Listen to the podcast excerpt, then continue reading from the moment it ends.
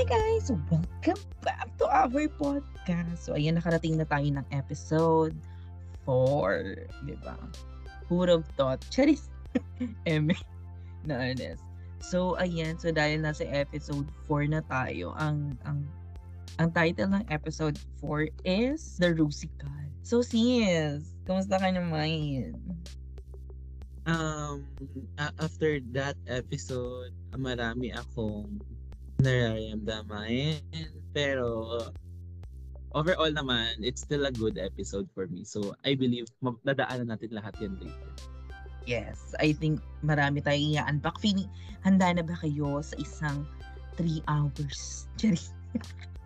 Na pag-unpack nitong episode na to. So, wait lang. So, bago yan, so recap muna tayo saglit ng last episode. So, last episode, ang nagsashay away ay scene. Sino nga? Si, ano nag-share away ng episode 3? Ang nag-share away ng episode 3 ay si hindi mo na matandaan, si Gigi Era. Bigla mo, shoot. Kasama, alam mo kasama namin siya sa space ng isang araw. Oo nga, tsaka si din, si Eva. Si Eva, si Prince, tsaka si Corazon, kagabi, kasama sa space namin, si Marina, si Prince, tsaka si Corazon. Shoota talaga si Cheche. Ewan ko, sobrang nagiging happy feel ko na si Akala. Narinig mo na ba yung track niya? Si Corazon, yung Cheche Bu, Cheche Rat, Cheche Muna Kaysa Rap. Tama ba? Yes! Diba yung ulo-ulo lang? Pagkasama katawan sa pati labayin. Abangan daw kasi may ilalabas siyang track. Di mo kaya.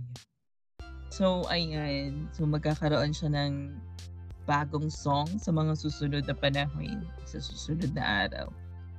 Ayan. So, ayan. So, eto na. Let's go. So, nag-umpisa, of course, sa pagbubura ng lipstick ni Gigi Era. So, okay naman. Huh? Wala masyadong ganap talaga si Gigi. Joke lang, Gigi.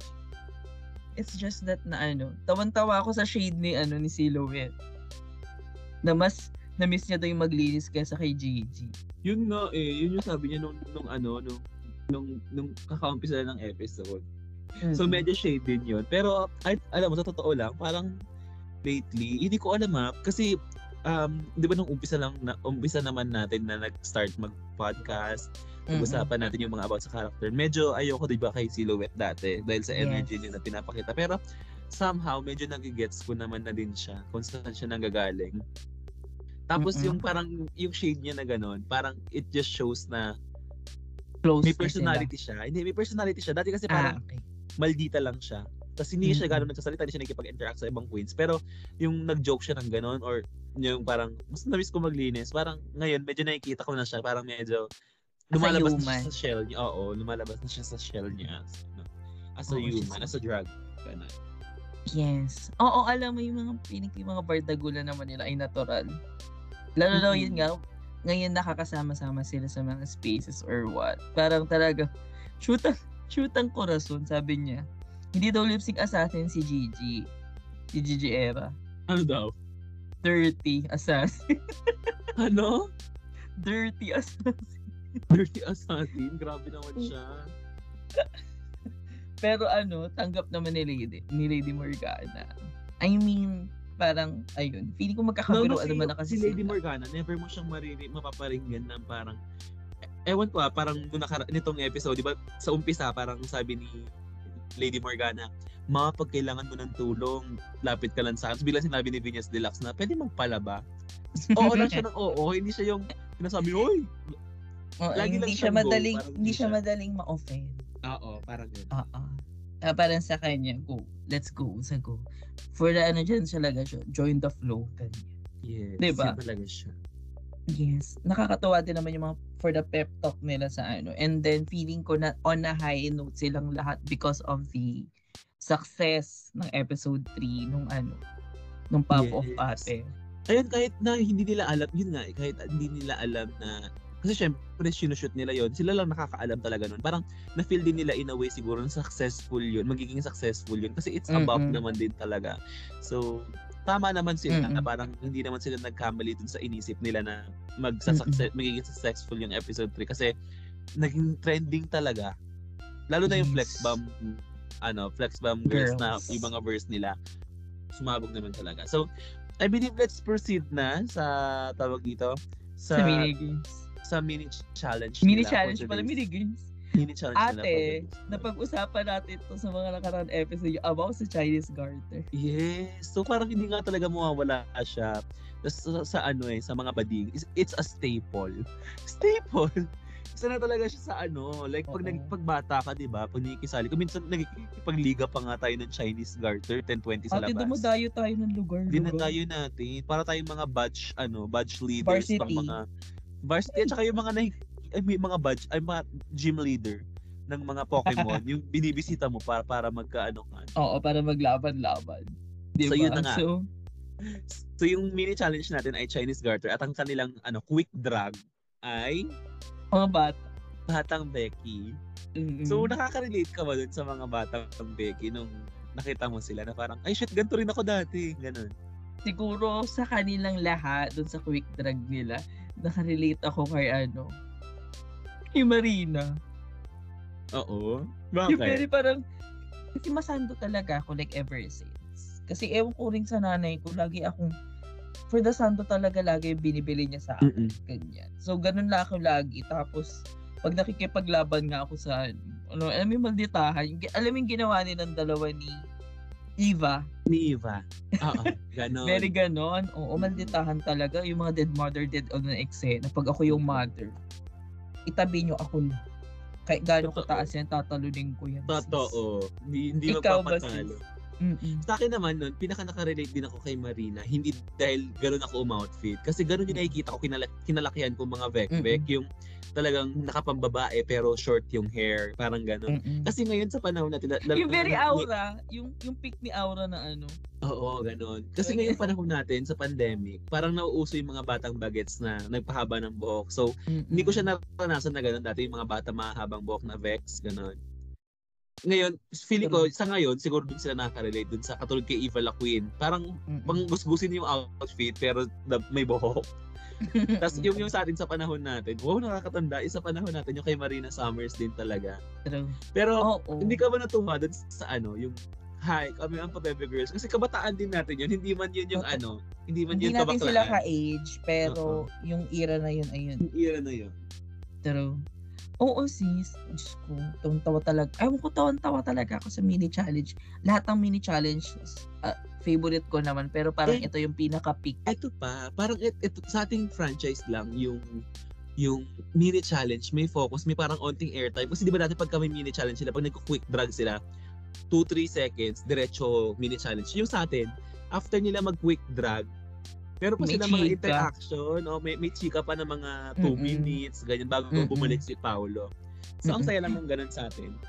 Oo, I think siguro kasi worth it naman siyang isama yung clips talaga. Nagiging highlight siya ng episode, which is sabi ko, ay, talaga nga namang iba yung, yung ibang eksena, yung mga pinapalabas nila doon sa mini-challenge.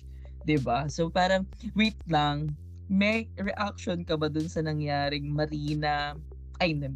Minty Marina siya silhouette na team. Well, actually, nakakagulat naman din talaga yung pairing nilang tatlo. Pero parang feeling ko, universe na yung nagsabi nun.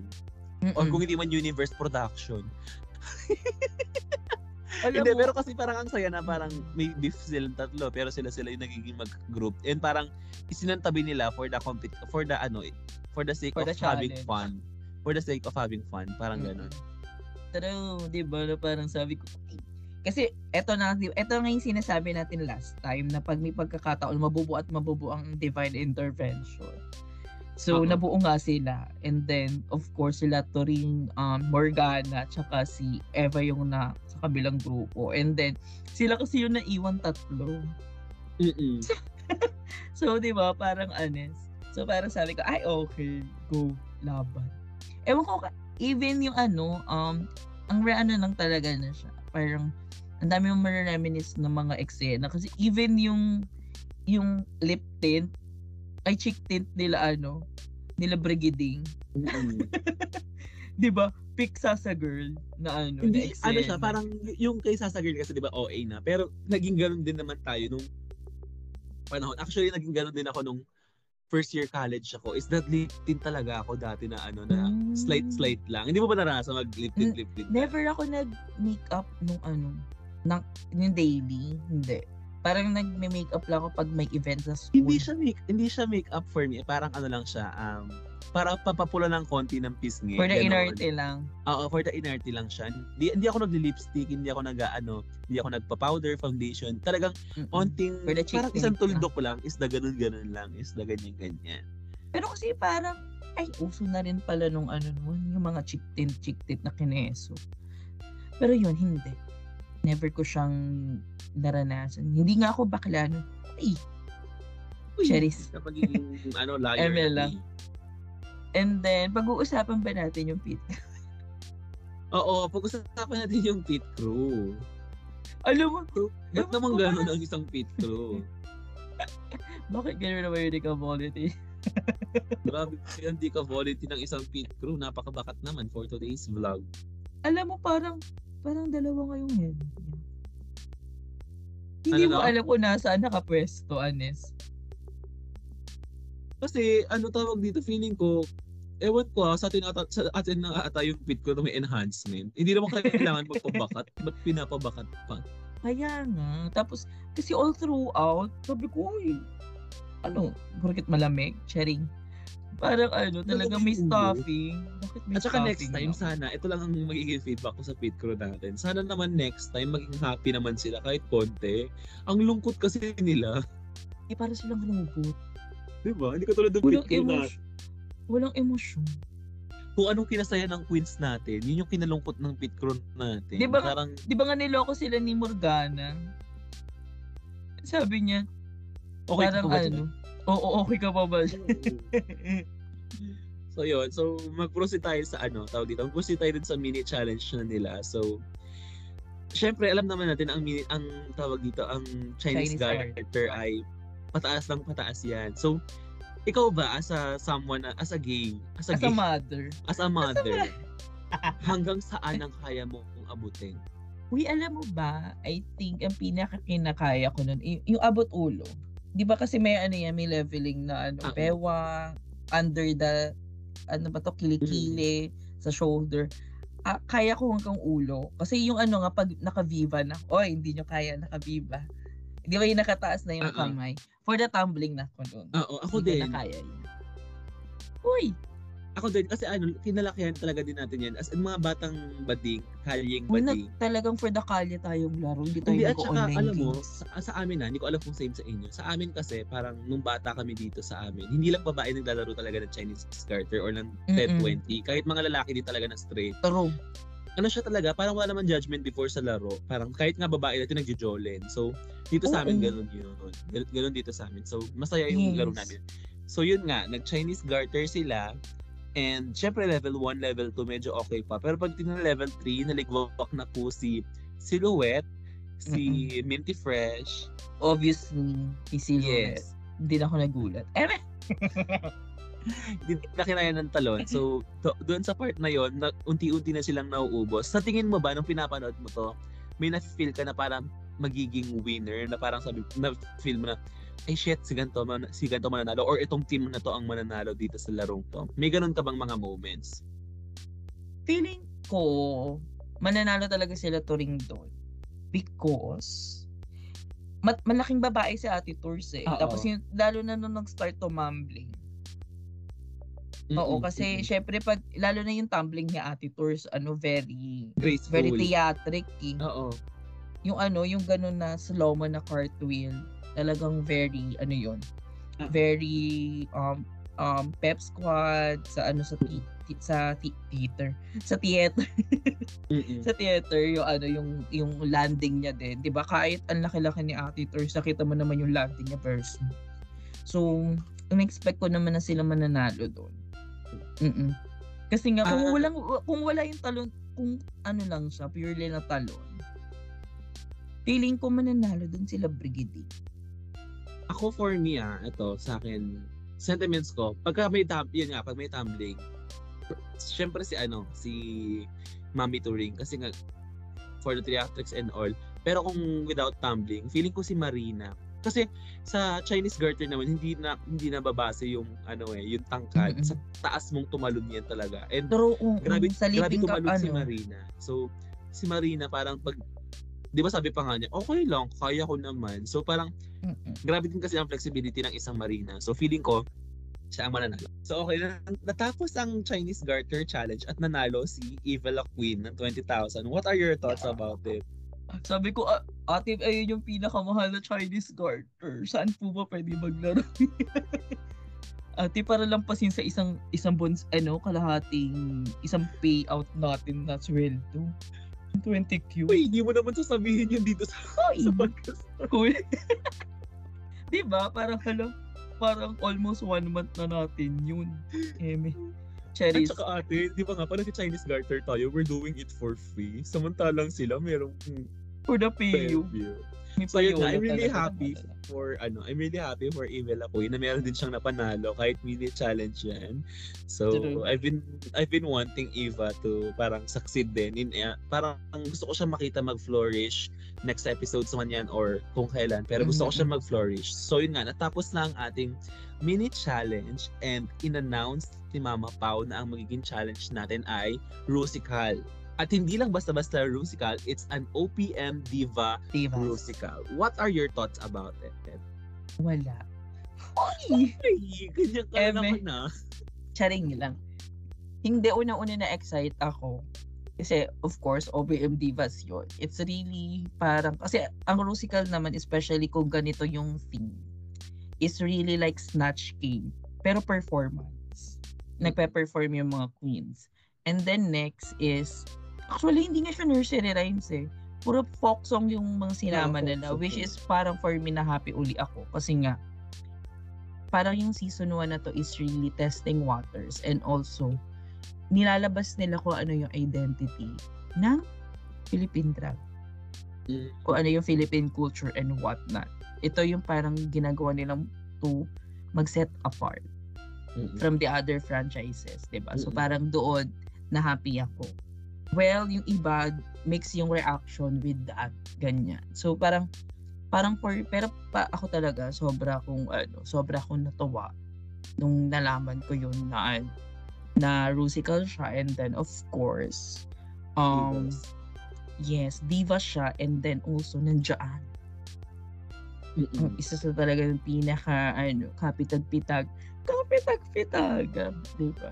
Ang pinakamataas sa lahat ng diva. And ako, she's really the ultimate diva sa lahat ng diva sa Philippines. Si Ate Reg, diba? So parang for me, go na me. Parang ganun, diba? Ikaw, how about you? Ako naman, my thoughts about it dun sa Rusical is that, maganda na inumpisahan nila ng maaga yung Rusical, or parang kahit kakatapos lang ng girl group challenge, another performance challenge ulit. Kasi it just shows na our queens, the Filipino queens in general, are entertainers, performers talaga sila. So, hindi sila talaga look. Oo, parang kung ano man yung ibigay mo sa kanila, ano man ibato mo, ilalaban nila yon. So, for me, happy ako na ito yung naging challenge kasi it just shows na parang, oh, may ganito kami. Pero, watch nyo, magkakaroon pa kami ng Snatch Game. So, hindi lang impersonation na may comedy, meron ding impersonation na performance talaga. Yes. So, which is yun yung maganda for me. So, yun na nga. Dahil OPM Divas ang ating Rusical, syempre, nagkaroon ng assignment or parang nagkaroon ng mga divas na kailangan nilang i-impersonate. What are your thoughts about yung mismong sila Mama Pao or the producers parang assigning yung the roles or the diva to the queens. What are your thoughts about it? I think it's really staple naman sa Drag Race na binibigyan na talaga pre-arrival yung Rusical. I mean yung character nila ay binibigyan talaga yon bukod sa Snatch Game. I mean, ay isa ito sa mga pine-prepare talaga ng mga queen. So, for me, hindi naman siya problem. Kasi, hindi naman siya logically na bibigyan mo ng 10 divas yung kada queen para ay ipe-prepare nila pag-alis. 10 looks din yung kailangan nila i-pull off na yon. Or dalihin dun sa mga bagahe nila. So, it's just smart to do that. So parang nung mga binigay yung mga roles nila o yung mga assigned diva sa kanila, sabi ko okay, it's really ano lang, natural. And then parang oo nga kasi na parang tawag dito, sana daw si Eva na lang. Sabi ko, nanonood ba talaga kayo ng Drag Race? I mean, gano'n naman lagi, di ba? So parang kasi ang daming mixed reaction nung mga napuntang diva sa mga queens, kung deserving ba tong matawag na divas, kasama ba dapat siya sa lineup or what. So parang for me, ang ginawa kasi ng production is yung ang ginawa nila is binase nila sa personality, and then binase nila siguro doon sa mismong ano nila, characterization or kung saan sila well known outside Drag Race. So parang for me it's okay na ganun siya. Ikaw ma? Ako naman, for me ano siya, kabaligtaran ako ng sayo. Ako siguro yung sasabihin mo na same nung sa mga nasabi mo na mga reaction. So, actually parang medyo may onting feud nga tayo sa Twitter. Hindi na kita sinagutan kasi gusto ko dito natin siya mapag-usapan.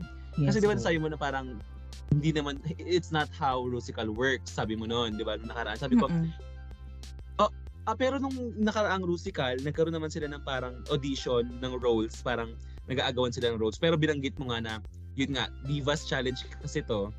So, kailangan talaga siyang i-assign. Pero for me kasi, tawag dito, yung katulad nung sa All-Stars din, kila Baddest Bitch. Trinity K. Bonet. No, Trinity K. Bonet. Kila Trinity. Yun, sila Trinity K. Bonet, sila din ang pumili noon na parang beforehand, di ba tinanong sila. So parang talagang case-to-case basis naman din talaga yung mga nangyari doon. So, hindi ko naman din na mabablame yung production and all dun sa nangyaring pagpili or pag. For me lang kasi, ang naging parang pinaka-standpoint ko with regards to this one is parang, ito akin lang to parang naging rigged siya in a way. Kasi why would you give someone na nag-impersonate na ng 8 years kay Regine, that role. So parang hindi siya challenge. Challenge nga to eh. So paano siya naging challenge kung hindi naman matcha-challenge yung queen? So parang siya, for me, it's a handout na parang, yes, there are chances na pwede siya mag-fail doon. But the chances are parang so slim. 10 to 20% lang. 10 to 20% lang siya chance na mag-fail. Kasi di ba nga ganun din sa ibang franchise din naman na parang in-impersonate niya si Britney pero hindi naman siya nanalo sa Snatch Game. Parang mga ganun. So same din nangyari dito. Pero the thing is with that kasi parang 10 to 20% lang yung chance niya. So parang hindi siya naging challenge para dun sa kay Precious nga. And na-appreciate ko yung ginawa ni Vinyas na parang gusto niyang agawin yung role kay Precious. Although nagre-regine din siya. Yun, so pareho sila nagre-regine. So yun nga. So yes. For me parang ganun lang yung sentiment ko no, na parang ay sana na lang kung may mga dalawang pina may gusto, sana for airtime din sana, magandang screen time na para nagbabardagulan yung mga akla para lang sa queen. Pero overall tapos naman na din yun, and nangyari na, nabigay na yung mga roles sa kanila. And yun nga, ang next ko na tanong sa'yo is kung meron ka mang ipoportray na queen dun sa siyam na yun, sino ang pinaka parang gusto mo sa siyam? Okay. Oh, siyam sila diba? Dun sa siyam, sino yung parang pinakagusto mong makuha if ever na nandun ka, kasama ka sa cast? Or kung wala man dun sa cast, sino yung gusto mong makuha? Pero wait lang, so eto may mga insider scoop tayo, Cherry, na nakuha. So okay, di ba ang dami naghanap kay Lani Misalucha? Ang Lani Misalucha pala ay si Corazon. Ah, that's why. So sa kanya napunta si Lani. Tapos, si Prince, kailangan kong i-check ang tweet. Kailangan ko i-check ang tweet ni Prince. Kasi tinweet na rin nila, kasi Jessa Zaragoza si Prince. Si Gigi Era. Oo. Tapos si, nakalimutan ko yung Gigi. Pops Fernandez. Basta, hindi. Nakalimutan ko na. Pero ayun, ayun yung... Kulidesma. hindi ko sure kung sino. Pero ayun yung mga nabigay sa kanilang ano, ayun yung nabigay sa kanilang tawag dito na mga divas. So ayun na nga. So going back sa question, I think I will slay talaga. Kung based on that ano performance, I'll go with ano, Sarah G.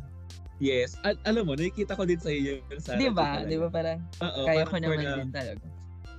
For, yes, yeah, kaya ko din naman talaga as a dancer beast. Cherry. Yes. Di ba parang sa lahat kasi nun nandoon na diva, si Sarah kasi yung talagang masayaw. Masayaw siya, oo. For the dance talaga si bakla. Kaya parang I see myself in her. And marami kang pwedeng laruin kay Sarah. Parang yung personality niya kasi syempre nag-aartista din siya. So makikita mo siya na parang, yun, katulad na ginawa ni Marina, di ba? Ay, mamaya na yun. Pero yun nga. Sumasayaw siya, nag-act siya. So meron din siyang parang pwede mong gamitin yung mga naging acting niya or mga mannerisms niya sa acting niya before. So parang yun nga, okay din siya. So, dun sa Sha Mayo, siya ang naging favorite mo, di ba? Wait lang, may follow up pa ako. Ay, sige. Dun sa Sha Mayo, siya yung parang sabi mong masislay mo. Sino naman dun sa Sha Mayo, parang yung list, yung parang, shit, ayoko to. Oh my God. Siguro, shit, sino ba? I think, kasi, lalo na kung hindi ko makuha yung mannerism niyo or whatnot. Si Ate Reg. Kasi nga, number one, pressured kasi andun si bakla.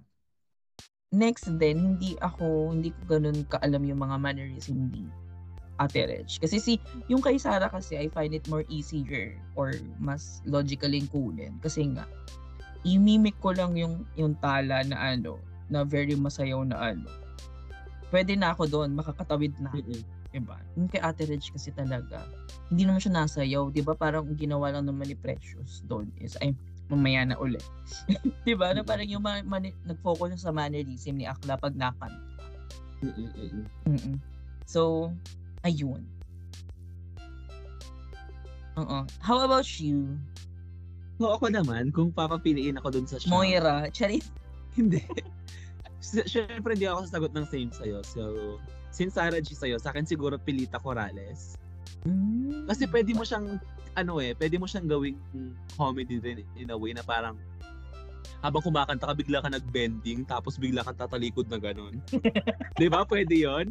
Diba? Pwede. Yeah. Diba naka-full glow na ka? Nag-bending, tapos nag-vertical ka pabalik. Funny yun. Aminin mo. Magiging funny yun. Kaya ko din gawin yun. Uy!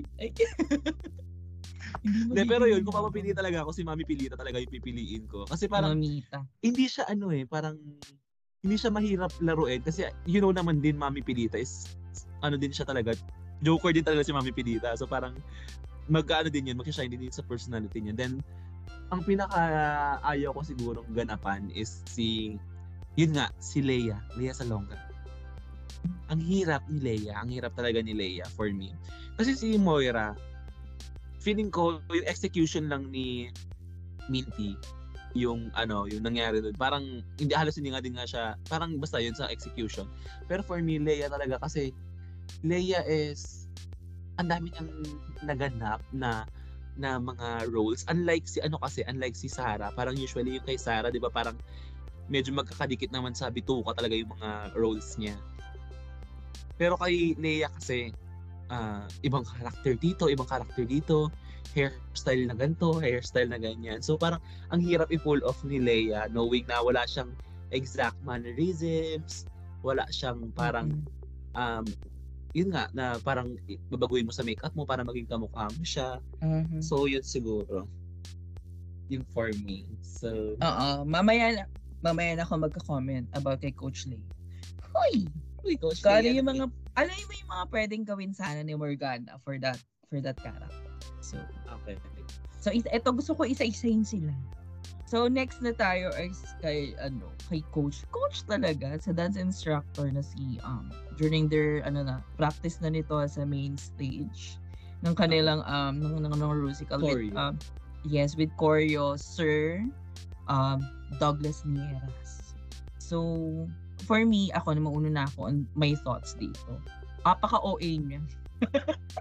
Totoo. Sorry. Pero yun nga, oo. Parang tinagay natin yung kamalditahan natin minsan. I mean, yes, it's his reputation, and talaga naalala ko sa kanya yung parang munti kanya na masaktan si Katrina Halil during Starstruck.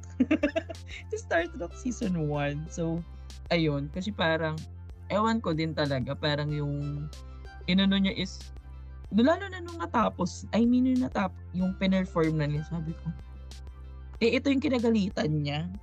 First part, tsaka last part. Mm-hmm.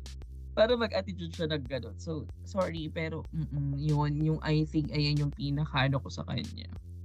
Kasi parang for me, hindi lahat naman na nakakatrabaho mo dun ay dancer. I think dapat ayun yung lagi nating minsan mindset. Pag nagbibigay tayo ng comments or whatnot sa mga try nating ilagay yung sarili natin on their shoes. Kaya diba, frustrated si Silhouette. Sabi hindi daw diba siya dancer, pero she's trying. Diba? So, which is, ako talaga, sobra ako na-gets siya. Diba sabi ko nga bilang ako ngayon, napakabagal pumikap ng mga steps. Sa akin naman, for me, kaya feeling ko the reason why they chose Douglas to be the choreographer is because Douglas is good TV. And he has proven naman na parang good TV talaga siya. Pero for me, I would have picked a different choreographer. Kasi, yun nga, kaya nang sabi mo na parang ang OA talaga ng pagkamaldita niya. Yeah, he has built this reputation. Okay siya talaga. Yun nga, pero we have other choreographers din naman na parang nagbo-boom. Pwede si Teacher Durcel. Yeah. Pwede si Teacher, di ba? Or siguro sila Michi, yung iba, yung mga ibang mga teacher, mga natin, mga choreographers. Mickey Furios ba? Mickey Furios. Si Mickey Furios. Oo, si Mickey Furs. Pwede sila. Although yun nga, hindi ko naman din na hindi pwede si Sir Douglas. Pero kasi, yun nga, yung teaching method siya din kasi is medyo, ewan ko kung tama, obsolete na yung pagiging mataray niya. Kasi actually sa panahon naman ngayon, di ba napatunayan din naman natin na parang mas nagiging successful yung mga bata kapag with aruga talaga yung turo mo. Hindi yung parang papaluin mo para lang matuto, ganyan-ganyan. Ay, hindi. Kailangan paluin. Cherries, I mean, parang gano'n. Sa akin lang naman, for me lang yan. So, and I think, kahit pa paano, nagbago na yung norms. Parang yung dati. Yes. Di ba ito yung mga parang terror teacher mo? Ikaw ba pag terror your teacher mo? Di ba parang maano ka ba? Na... Actually, pag terror yung teacher mo, hindi ka mag-aaral. Kakabisaduhin mo. Parang inaral mo siya dahil natakot ka. Parang after nun, wala na. Yes. Unlike dun sa inaral siya kasi gusto mo siyang aralin. Yung retention, wala. Parang gano'n. True. Yun lang naman yung 3 cents. 3 cents? Yung 2 cents. Ako, ayun yung 45 cents. Ayun, labi mo naman palang cents. So, ayun. So, ayun naman yung ko doon. Yung view ko doon sa teaching method niya. So, let's start. Ito na, I think. Let's start with the main challenge, which is the OPM Rosie. No, let's not start. Nakalimutan ka na naman. Sino? Mama Pao. Lagi natin siya nakakalimutan. Hoy, hindi ko siya nakalimutan. Sorry. So, yung sa kanya, I mean, yung presentation naman lagi yung sarili niya on point. But, I think ito yung episode. Feeling ko kasi mas, aminin mo, nag-improve yung lighting. Oo. So, kaya marami na tayo nakikita sa main stage kasi maayos na yung ilaw. Hindi ganun ka-polish yung makeup ni Mama Pao.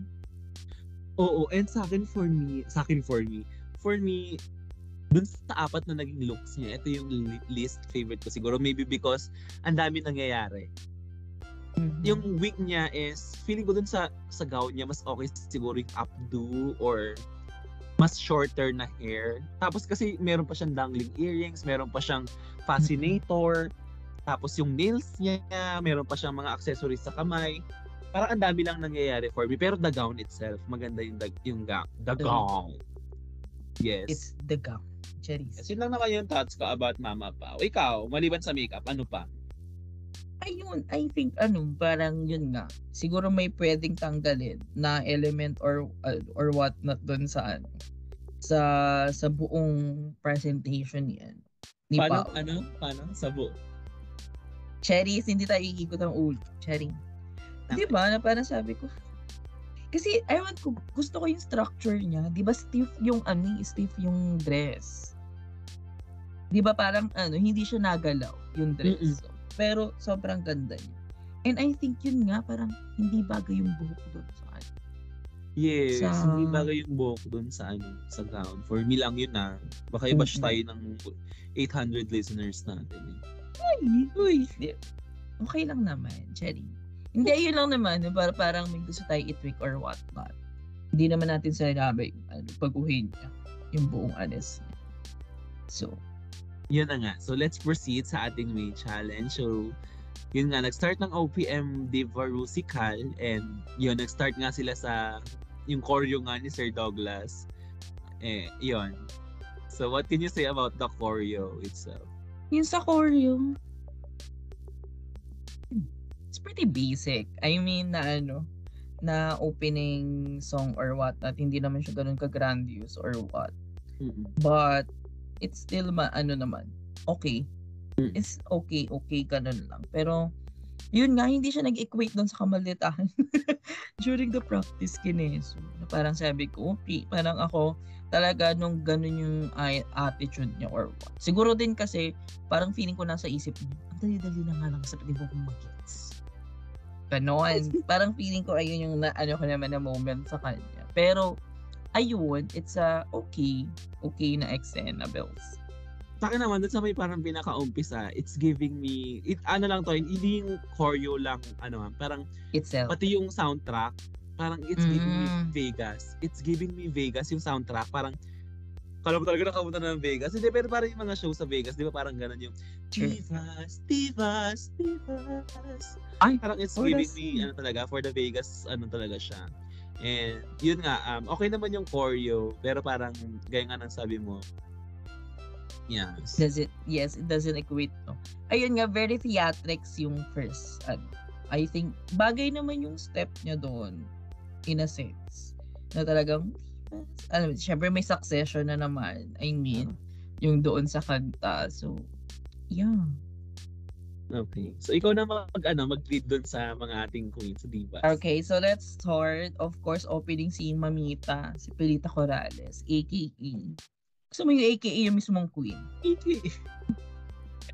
AKA si Silhouette. So, my thoughts, talagang alam mo, sabi ko, alam mo kasi hindi ko rin favorite si Silhouette.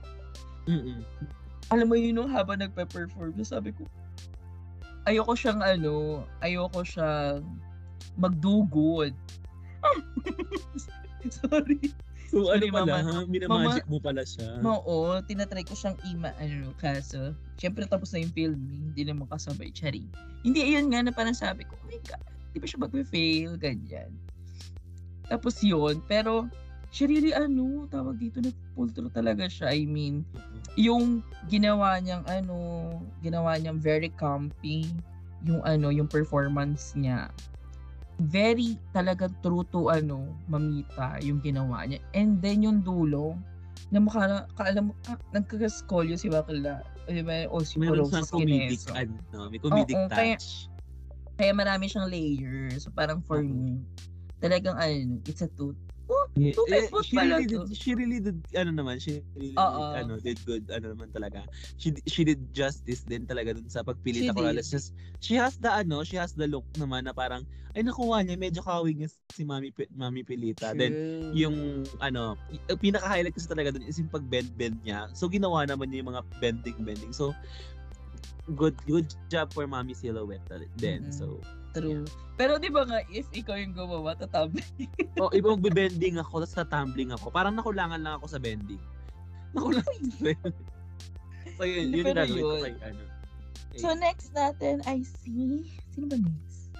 Ang next na lumabas ay si Mami Shawi. Si Shawi. Okay, ulit.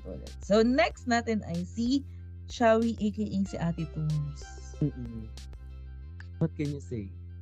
Eto, on point kasi talaga yung mannerism ni Mega. Sabi ko parang it's really ate, pagkalabas pa lang ni Ate Tours, humiyaw na agad si Ate Reg. And we all know Regine is a big fan of Sharon Cuneta. Having that kind of reaction it's really parang sign na you did go great doon sa performance mo. Kung pagkalabas sa pagkalabas mo pala, gumanon agad si ate. Sabi ko, okay. So, it's really positive. Lahat ng mannerism ni Ate Shavi with the fan service na pagkaway-kaway. Siya yung may, alam, di ba, mahilig ako kunyari, may eksena ako na may kinakaway ako kung saan-saan. Kay Ate Shawi ko nakuha yun. Yung mga very maliliit na kaway-kaway, tapos yung mahahawak-hawak ka sa mga stages, ganyan. So, kay Ate Shawi ko nakuha yun. So, parang, lahat talaga yun na-check, yung pagiging generous ni Ate Shawi. If familiar kayo sa GGV, di ba? On the spot niya tinanggal yung hiko niya, binigay niya kay Vice Ganda. Or yung, I mean yung ano niya. Feeling ko doon nga din niya nakuha yun. Doon din nakuha yun. Oo. Alam mo nga, pero eto pa, yung isang major gag ko. Kasi nga, this is a well-produced na episode. From start to finish. So kung ano talaga, binigyan siya ng pancit canton. I mean, binigyan, if hindi kayo familiar yun sa ano na yun, sa reference ng pancit canton. Kasi, nag-ano siya ng Ayla Buyo. Oo. Di ba, alam mo yun, yung marami siyang electric fan. Tapos yung parang anghang na anghang siya sa extra hot. I think ayun ata yung unang ano ng labuyo or yung unang eksena ng extra hot na spicy ng ano ng pancit canton. So, isa yun sa mga pwedeng ano additional kasi yung sa kanya, very ano yun eh. I mean, hindi siya nagtaman-tama kasi nagbuka siyang ano, Mondragon. With the red na. Ay, oo nga. Tapos, the outfit. Namukha siya si ano, si Romina. Si Romina. Di ba with the ano, with the maleta. Sabi ko, ay, hindi. It's something else. Cherry. Hindi ko magiging kabay na chat. Doon ka sa look parang nag-alangan kay Mami Tours. Hindi. Kahit yung mismong look niya overall, that's anong klase na ano yun. Pero sinasabi mo nga na nag-Romina Mondragon. Hindi, sana nga, imbes na yung super fairy yung ginawa niyang ano. Kasi sa super fairy yun eh, yung parang nagtatravel siya, lumilipad siya, di ba? Kung saan siya nakakalipad. So, ayun, imbes na sana yun, kinuha nila yung reference ng Pancit Canton. Which is, I think, mas funny. And then, mas maraming makakaano. Kasi medyo recent yun. Compared din sa super fairy. Tapos, ang diday nala lang doon to represent travel is maleta. Na very nagmukha siyang Romina Mondragon. Ayun, that's my point. Sa akin din naman, nakuha ko talaga din si Mami Shawi sa kanya. Siguro ang pinaka naging comment ko lang din sa kanya is yung merong isang bit lang naman na parang tinatanggal yung hikaw niya. Dahil hindi niya matanggal yung hikaw niya, hindi siya nakasabay sa lip-syncing. Yun lang yung medyo narattle siya doon. Oo, narattle siya sa pagtanggal ng hikaw. Pero parang, for me other than that, she did great. Natawa pa nga talaga si Ate Reg kasi yung kailangan mo. Kasi kilala niya yun. I mean, on a fan girl siya ni Ate Shavi. Kaya sabi ko, kaya giveaway na nga talaga pagkalabas sa pagkalabas ni na-recognize na siya. Buhok, pati yung pagtak nung buhok sa tenga. Oo, yes. So parang sabi ko pa, kaya nakuha na mga questionable. Okay, so let's produce to the next queen. Melanie Marquez. Cherries. Zsa Zsa Bonina Brown. Uy. Zsa Zsa Padilla. Ikaw na gusto ko unahin. Sa akin naman, ako, nakuha niya yung mannerisms talaga. When it comes to Zsa Zsa Padilla naman din kasi talaga, you have to get the mouth. Yung mouth na pagka ganun-ganun. Nakuha naman ni Vinyas. Kaso yung makeup niya, it's not giving Zsa Zsa. More on Melanie talaga. Melanie Martinez. Uy! Melanie Marquez kasi talaga yung binibigay ng makeup niya. So parang nadidistract ako and siguro yung lace front wig niya. This is the first time na nag-feel si bakla sa buko. Oo, grabe yung wig. As in talagang nakalabas nakaangat eh. Oo, nakaangat yung sa may wig niya. Pero yung sa performance naman niya, okay naman nga siya kasi nga nakukuha niya yung emotion ni Miss Zsa Zsa. Tapos yung paggalaw ng bibig. So for me, okay naman siya. So, yes, totoo din naman. So, parang ako din naman ay gano'n na ano yung ano ko sa kanya. Kasi nga, once na nakuha mo yung isang fundraiser, mag-fall, ano naman yun, mapupunta sa'yo yung favor ng buong performance. So, I think, nung ano na yun, nung pinaka-aspect na yun, and then, well-uploaded din naman siya ng mga ano, ng mga judges. So, yun. So, next na natin is si Lea Salonga. Mauna na ako kay Lea.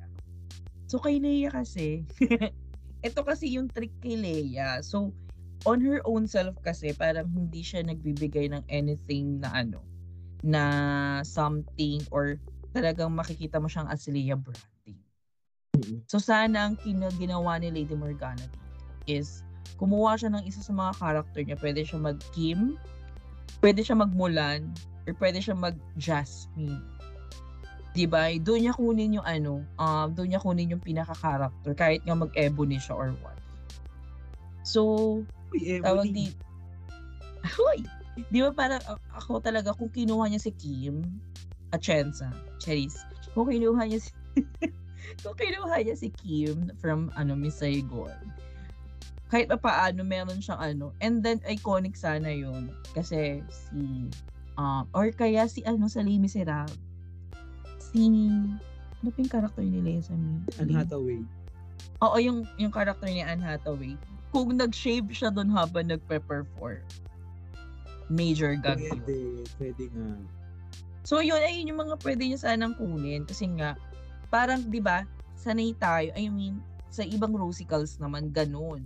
Diba, kunyari kung hindi mo kayang kunin yung character itself as herself, pwede ka mag-reference. Diba? Doon mo siya i-drag up. Kasi ang kinakahanap naman doon sa characters is not impersonation itself. Kung ano yung interpretation mo sa kanya, indra. So, yes, ayun yung... Paano sa gagawin drag?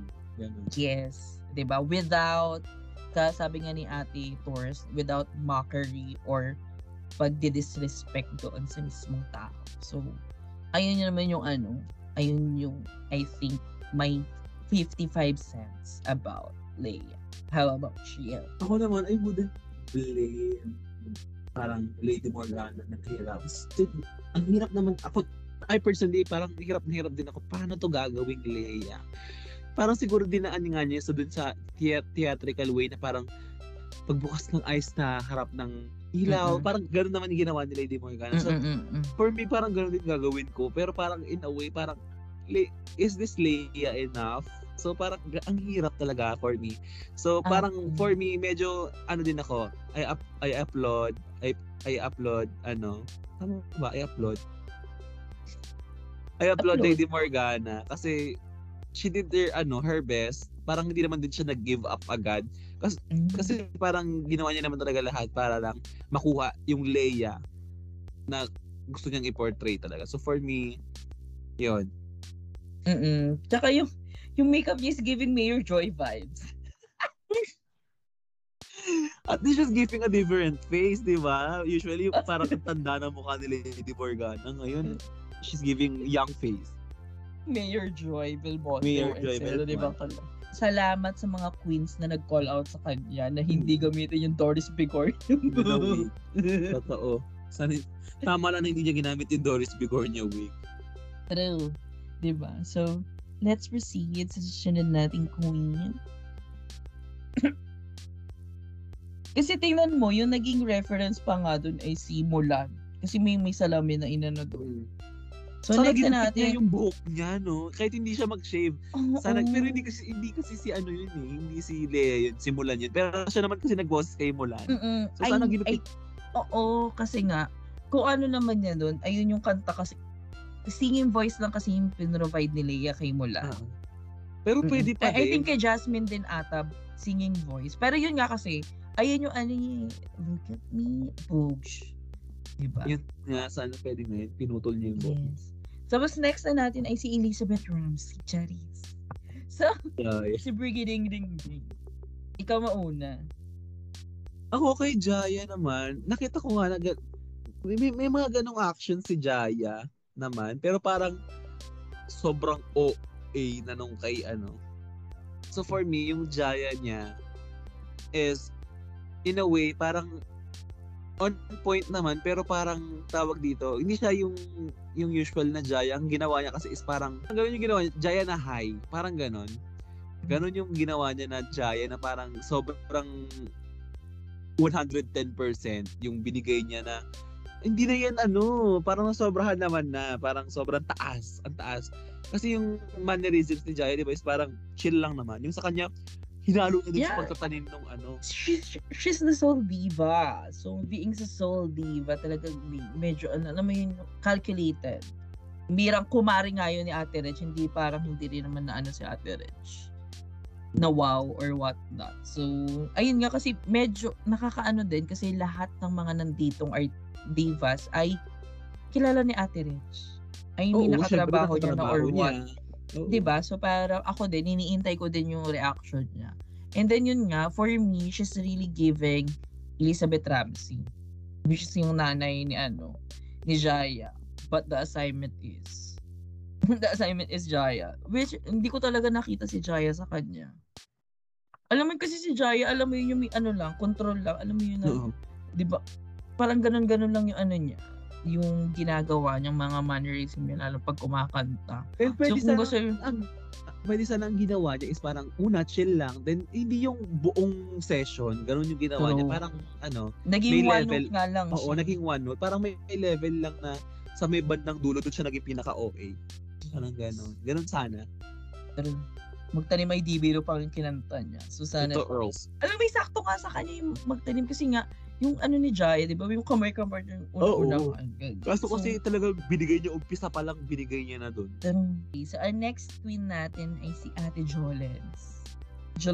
Alam mo, tawang-tawa ko sa Joledens Leydangal. Leydangal, oo. Ginamit nila yung Joledens Leydangal. Which is, sobrang tawang-tawa ko sa pagdayo. Siguro kung si Nalina President natin, si Joledens Leydangal talaga ang ano, Prime Minister. Oo, gano'n. For the kataas-taasan. Kasi nakalakayan ko si Jolina. Yun yung nakalakayan ko na talagang chuba-chu-chu-chuba-chu-chu. Yeah. She's really, ano, the queen of pop of the Philippines during her time. So, kay Evil Aquin naman, nakuha niya yung wardrobe. Mm-hmm. Would I say nakuha niya si Jolina per se? Dun sa mannerisms and all, siguro a little bit or yes. Ano kasi Jolina is parang nakulangan ako sa saya, parang ganon, sa saya ako nakulangan. Very bubbly kasi si Ma'am si Jols. Oo. Ma'am si Jols. So yun lang naman yung naging comment ko kay ano. Yes, I think deserve naman maging safe ni Eva dito kasi look-wise marami nagsasabi kasi actually, alam ko yung reference nung costume. Oo, ako din. She did, kinuha niya yun doon sa movie nila with Robin Padilla. So, ayun, na very siya doon, palengkera, which is nagtitinda sa palengke.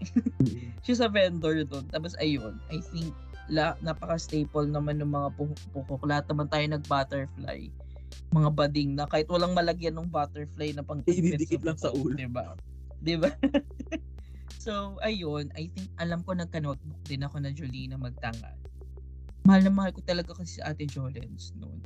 So, ayan yung ano, I think yun lang naman din, yun nga din, I agree na. Iilang mannerism lang yun nakuha ni Eva. But, overall, okay. So, next na natin ay si Miss Tala. Oh my gosh, Miss Marina Summers, Miss Marina Summers. It's me, Charing. Why are you? It's my Piyupian sister. Yeah, she's a Piyupian. Cherry. For me, feeling mauna ako kay Go lang, sis. Marina was so smart. Parang yun nga, kasi nakita na natin nagtala na yung, tala naman talaga yung first lip sync. Pero hindi siya doon, parang, kasi pag naisip mo na, tala na yung first lip sync? Ano ko yung gagawin ko dito? Baka mamaya sabihin nila, nagtala na nga before, magtatala ulit ako. Pero hindi siya napigil. And the way niya sinabay yung sayaw dun sa kanta is ang galing din kasi parang on beat naman siya din talaga. I mean, kasi sila lang ang magko-choreo noon. So the way ginawa ni Marina yun is so strong. Parang every week talaga napaka-strong talaga ni Marina. And for me, this week yung parang strongest niya. Talaga ni Marina. So for me, wala akong mai-comment na mali negative or parang babaguhin. Kasi on point, pati yung pag-high niya dun sa dulo, that's still Sarah. Diba? Diba? So ako din, ay, sobrang agree ako. Ate, yung opening niya, ayun yung opening ni Sarah sa music video ng Tala. Yung parang gumagano yung ulo niya. Oo. Diba na very, diba naka-high pony, naka-Ariana Grande siya na pony, tapos yung galaw-galaw ng buhok niya doon. That's very Sarah. 100% sa Tala. And diba? So parang wala siyang ginawang masama. Wala siyang ginawang mali. Tapos tawan-tawa ako nung sumigaw sila na andyan si Mommy Divine. Diba na para sabi ko, okay, very tawag dito, siya really, stole the entire show for me. Parang dito na sabi ko, okay. Sabi ko, akala ko din talaga. And then talagang lumabas dito yung niya, yung strong suit niya na as a dancer din talaga. As a dancer, Diba, kung sabihin na natin well-produced to, diba, itinadhana sila dito sa mga, na to. And then she really did good job doon sa kasi sabi niya rin first time niyang gagawin si Sarah. And hindi rin siya ma-impersonate talaga na honest, more on talaga for the dance lang din siya parang i-impersonate siya kahit sila Beyoncé or what, kasi nakita ko na rin siya mag Beyoncé, so tawag dito, so ayun lang na parang sabi ko on point lahat, so wala ka nang makikitang mali sa so, congratulations my sister Jenny Bias Eme. Ayan. So, next na natin ay si... Inaantok na si... Moira Fresh. Ayun. Ayun. Uy! Ito yung parang feeling ko na nilaro. Oo, nilaro talaga malala. Parang sobrang lala ng pagkakalaro kay Moira. Kasi, pwede siyang... pwede niyang gawin ngayong antok-antukan. Pero siguro, nasobrahan na parang... Naging one note din siya. Oo, parang sa akin, umpisang-umpisa pa lang ganun na siya agad na hindi niya nasasabayan na yung lip sync. Lip sync is important din kasi dito sa totoo naman, Rusical.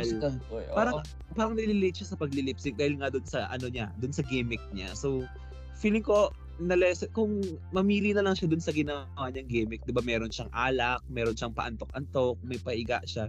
Siguro mamili lang siya doon kasi parang ang nangyari buong session niya or buong performance niya, ganun yung ginawa niya na parang lahat gimmick. So, saan yung Moira? Paano, ewan ko, sa akin lang naman yun. So, ikaw ba? Kasi kung makita mo rin naman mag-perform si Moira, yung boses niya lang naman yung inaantok. Oo, hindi naman siya. Hindi siya mismo. So, parang... Oo, pwedeng gawin siguro sa huli. Hindi yung na parang bigla siya makakatulog. Or kaya sinimula niya sana umiinom si Moira. Doon siya nag-star. Tapos tumutog-tog siya ang ending mo. Nakatulog ka. Sila sing ka na. Which is mas okay yung storyline sana. So yun lang. It's really lacking in many ways. Kasi yung tawag dito. Alam mo ba, nakita ko yung sinabi ng producer. Kasi marami nagsasabi na sana yung Moirang may hawak ng malaking shield habang nagpe-perform siya. Kasi hindi nila kaya and also it explained kung bakit naka-leather jacket si ayun kasi yung suot ni Moira doon. So hindi sinama ng producer kasi ayaw daw nila maging insensitive. Because during filming, ito yung hype ng ng pandemic. So nasa kalagitnaan kasi ng pandemic, which is ako para iwas cancel na din. Siguro din, naintindihan ko yun. Pero yun yung I think yun nga, sana, kung pinreduce na rin naman nila ng malala, sana pinreduce nila maayos. But, do you agree ba na dapat nandito si Moira? Ay, hindi kasi diva si Moira eh. Kasi pagka diva ka, no, hindi. Hindi talaga diva si Moira. Parang mas pipiliin ko pang maging andyaan si Sherin Reyes. Hindi, pero wait lang. Eto, kung may ibibigay kang ibang artist kay Minty. Kung ibibigay ako ibang artist kay Minty na pwede niyang ma-pull off, siguro si Jonalyn Veray. Ako, ang ibibigay ko sa kanya, si Cherry, di ba si Jonah? Ako si Jonas Gaffo. Cherries. Siguro ako kung may ibibigay ako na ano sa kanya, na diva. Kyla. Pwede rin si Kyla. Si Kyla. Kasi si, oo, pwede, ayun yung pwede niya na ano, na maipull off. Kasi she's all, ano, fair skin din siya. And then si Kyla kasi, pwede, yung alam yung kulot-kulot, yung mga mannerism kasi na, ni Kyla pag kumakanta, yung mga kamay-kamay kine. So, ayun sanang pwede siyang mag-ano doon. Pwede siyang mag, flourish. Doon siya mag-focus. Tsaka, yun, mataas din yung boses ni Akla. Pwede niyang laruin yun. Mm-mm. So, yun. So, next na natin, the finale. Si Reg. I didn't like it. Okay na tayo. I don't like it. Cherries. Okay na, Miss Precious. Cherries. Si Reg naman kasi, no doubt about it, na parang she'll do good. Kasi parang she's been doing it for 8 years. So, her Reg naman talaga is maganda. Magaling yung Reg niya. Nakuha niya yung... Pero this time around, unlike dun sa mga videos niya na I've watched before, parang mas Regine siya compared sa Regine niya ngayon. Maybe because, syempre, camera na to with lighting and all. Pero the way niya ginawa yung Regine naman din talaga is galing. Galing din naman. Totoo. Oo. Ito talaga yung binigay niya na performer na Reg. Tapos may mga, ano siya, puns in between. Oo. Na which is, nakakaano din naman. Ito yung sinasabi ko na ano, na kaya mo namang i-pull off din yung ano. With, di ba ang gumana lang sa kanya, face lang talaga. Mm-hmm. Tapos kamay. Kasi naglalakad-lakad lang naman siya. Diba? Pero na-pull off pa rin niya ng maayos. Diba? So, ayun. Then, of course, yung finale na performance. Yung second part, nung parang, yung huling chorus. Yung lahat sila nagkwak-kwak, parang gano'n. True. Eto, alam, dito na talaga na lumabas na well-produced siya. Dahil, at naka-intend talagang manalo si Precious. Kasi inakyat yung literal. Ang literal na sa kanya lang. Inakyat siya sa pedestal. Ay, siya lang yung may moment na ganyan. Siya lang yung may final moment. Hindi siya parang ginawang moment kasi doon si Reg siya. Ginawa siyang moment kasi parang gusto nilang, yun nga, overproduced. Hindi well-produced. Parang for me, overproduced. Oh. Yes. Pero ngayon tatanungin kita, if you're going to have your top 3, sino sa tingin mo yung top 3 mo and sino yung gusto mong winner? Ako, top 3 ko sa ano dito. Ay, shit, ang hirap ng tatlo lang. Performance, oo. Sa performance, I'll go with Silhouette, Marina, and Precious. So, pero pang-apat ko sa attitudes. Okay. Siguro pwede sila magpalit ni Silhouette. Sila yung naglalaban sa 3 and 4. Sa akin, yes, pareho tayo ng top 3. Silhouette din ako, Marina, and Precious. Pero kung papapiliin ako ng winner dito sa performance lang na to, given that may moment si Precious, I'd still go with Marina. Yeah. Ako, I will go to Ate Shab. Alay! Hindi, joke lang. Pero hindi, I'll go with Marina talaga. Dito sa kung wala din siyang moment, kung hindi nga overproduced tong part na to. I mean, diba? Talagang, it's Sarah G. Yeah. So, with that being said, let's go na sa masinsinang runways. Ay, parang wag na. Uy! Cherries. Okay, so let's proceed na sa ating runaway. Yes. So, let's start with Miss Silhouette. Miss Gretchen Barreto, Bonina Brown. For me, Silhouette, nung una, sabi ko, it's giving me Chad Michaels. May ganyang look sa Chad Michaels, di ba? Yes! Yeah, so parang sabi ko, very Chad Michaels, pero ba't ganun lang yung pearl niya? Para accessory lang. Oo, biglang nag-reveal si Mama. Sabi ko, nag-reveal siya, it's giving me Violet Chachki or si Max. siguro ang comment ko lang dito sa look niya na to, maganda tong look niya na to actually. Napakita niya ulit na hindi lang black ang kaya niyang ipakita.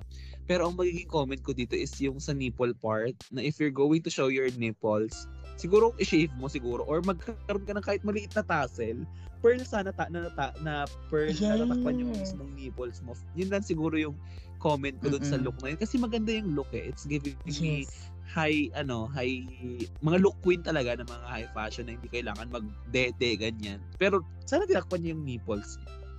Yes, kasi kung burlesque din naman yung ano niya. Alam mo yung ginawa ni Dela?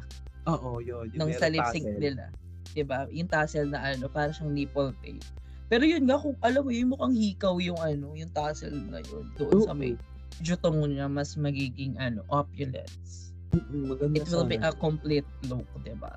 So next natin ay Brigiding. Ako for me, maganda tong look ni Brigiding because she incorporated pink pearls as well. Then yung floaty niya, nung una akala ko parang ay gagi, ang galing kasi may dala siyang ganun. Tapos nung paglapit, floaty lang pala siya ni Lolobohan. Nakala ko yung matigas talaga siya. Sabi ko, paano kanya kaya pinakto? Pero ang ganda ng look niya na to. She's na parang hindi siya nag-padding, pero it still works for me, and the makeup is maganda. That's my comment naman about Brigiding when she transforms, na parang magaling talaga siya ng makeup ni Bakla. Ang ganda niya. Yes. Let's proceed. Hindi nag-comment. Hindi ka nag-comment. Hindi, parang for me. Uy, nahaba ng post. Mixed emotion ako dito. Kasi parang, especially after judging, sabi ko, ayun na parang tawag dito, yes, ano siya, I mean, siguro kung mas maayos yung pagkaka-fix, ay yung pagkakaayos ng mga pearls, ganyan, siguro kung maayos yung placement nila. Yes, and then, kung gusto niyang pakinangin yung ano, sana, mas marami pang glittering kaya, so yung shell. So yun, parang ano, kasi nagmukha lang talaga siyang ano, salbabida. Yes. Sabagay, yes, parang ayun naman yung ano ko sa kanya. And then sana yung string, hindi masyadong obvious. Yes, pero si feeling ko din sa ano din kasi. Pero pag malayuan, hindi siya mukhang salbabida, no? Pag malayuan, hindi siya mukhang floaty. Pero yun nga lang kasi better lighting ang binigyan ng ating director. So, ayan. Nakikita na natin ang lahat. Charis. So, next na natin kay Minty Fresh. Ayan. Minty Fresh look is ano talaga. It's giving Minty Fresh naman din. High fashion looks. And, I expected this from her. So, hindi ako masashock na parang, ay, ganito yung binigay niya, ganda. I expected this from her kasi she's been a look queen naman din talaga. So, that's her thing. That's her parang pinaka-gist naman din. So, hindi ako nag-expect ng mas mababa pa dito. So, maganda yung look and maganda yung ginawa niyang gag na parang hindi daw nangyari yung gusto niya mangyari. So, ginawa niya ng parang she's very smart with that one. So, kudos. Yes. Parang for me, siguro kung hindi ko nakita yung runway niya, yung ginawa niyang design sa design challenge na may basket sa gilid. It will really stood out for me. It's just that parang it reminds me of that. Kasi, di ba sinabi niya cage yung so parang same yung, silhouette. Yung hips niya, parang it's the same. It's the same ground. Charing. Ayun naman pagiging nitpicky natin dahil ma-arty tayo. Charis. Pero the rest naman talagang sobrang ano. Hands down naman talaga din doon sa aesthetic ni Akala. Pero alam mo, mas bagay yung buhok ng ginamit niya yun sa photo. Kasi yung ginamit niya ngayon, short hair, alam mo yung parang sakura hair. Pero silver. Ang ganda niyang tingnan. So, I think, ayun lang. Parang, alam mo, siguro ko ako lang din, mag-i-inerte ako. Tatanggalin ko yung silver kineso sa leeg niya. Parang ako din siguro. Hindi niya nabigyan ng justice. Ang ganda kasi ang ganda nung... Hindi siya ganong nakita. Hindi ganong kita. Parang sabi ko, okay na yun. Hindi naman siya naka-breastplate para may takpan, diba, dun sa leeg niya. Ayun lang. Pero overall talaga napakaganda. It's a shoot for me. Oo. Hindi mo kayo shoot. Cherries. So, yeah, next is... Makatagal mo rumampas is. Precious yeah. Paula Nicole. Yes. Ikaw. Ako na mauuna. Uh-uh. I didn't like the look. To be honest, parang yes, may gagarama na ano, na tawag dito, yung it's parang it's giving chandelier vibes kasi for me. Uh-huh. Chandelier vibes, and then parang hindi ko na-gets yung overall look concept with the white eyes. Ano ba yung inspiration? Ano ba yung inspo? Kung mother of pearl ba or what? It's not tawag dito. Siguro kung mas marami pa yung ano, yung parang palawet niya doon sa may ano, sa may baba. Siguro yon. I think mas magiging standout siya for you.